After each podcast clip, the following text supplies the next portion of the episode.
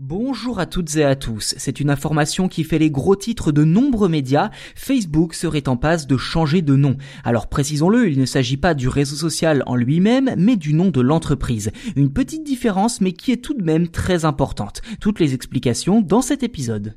D'après le site The Verge, Facebook s'apprête en effet à changer de nom, notamment parce que son patron Mark Zuckerberg veut montrer au monde entier sa nouvelle ambition, créer un metaverse et s'éloigner de son image 100% réseaux sociaux. Je vous invite d'ailleurs à écouter l'épisode que nous avons récemment réalisé sur le sujet pour en savoir plus. Mais pour résumer, il s'agit d'un monde virtuel un peu à la Matrix ou Ready Player One, le film, accessible via un casque de réalité virtuelle et dans lequel il serait possible de vivre une autre vie virtuelle en quelque sorte.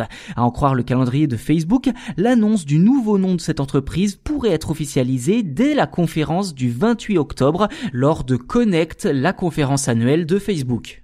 Ce projet de Metaverse est clairement le nouveau cheval de bataille de Mark Zuckerberg. Je cite, le Metaverse est une priorité et je pense qu'il s'agit d'une partie importante du prochain chapitre de l'évolution de l'Internet après l'Internet mobile. Je pense que ce sera aussi le prochain grand chapitre de notre entreprise en doublant vraiment la mise dans ce domaine. Aujourd'hui, plus de 10 000 employés travaillent déjà sur le développement de nouvelles technologies comme les lunettes de réalité augmentée et aussi étonnant que cela puisse paraître, eh bien c'est en Europe que Facebook devrait construire cet écosystème virtuel, l'entreprise ayant déjà annoncé la création de 10 000 postes très prochainement.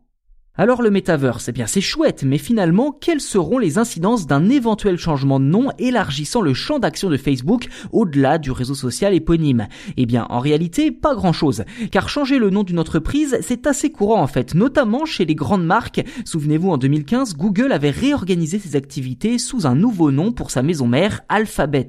À l'époque, l'objectif de l'entreprise était de montrer au monde entier que Google ne se limitait pas à un simple moteur de recherche. Et le moins que l'on puisse dire, eh bien c'est que ça marché. On vous parle en effet régulièrement de DeepMind, sa filiale dédiée aux intelligences artificielles par exemple.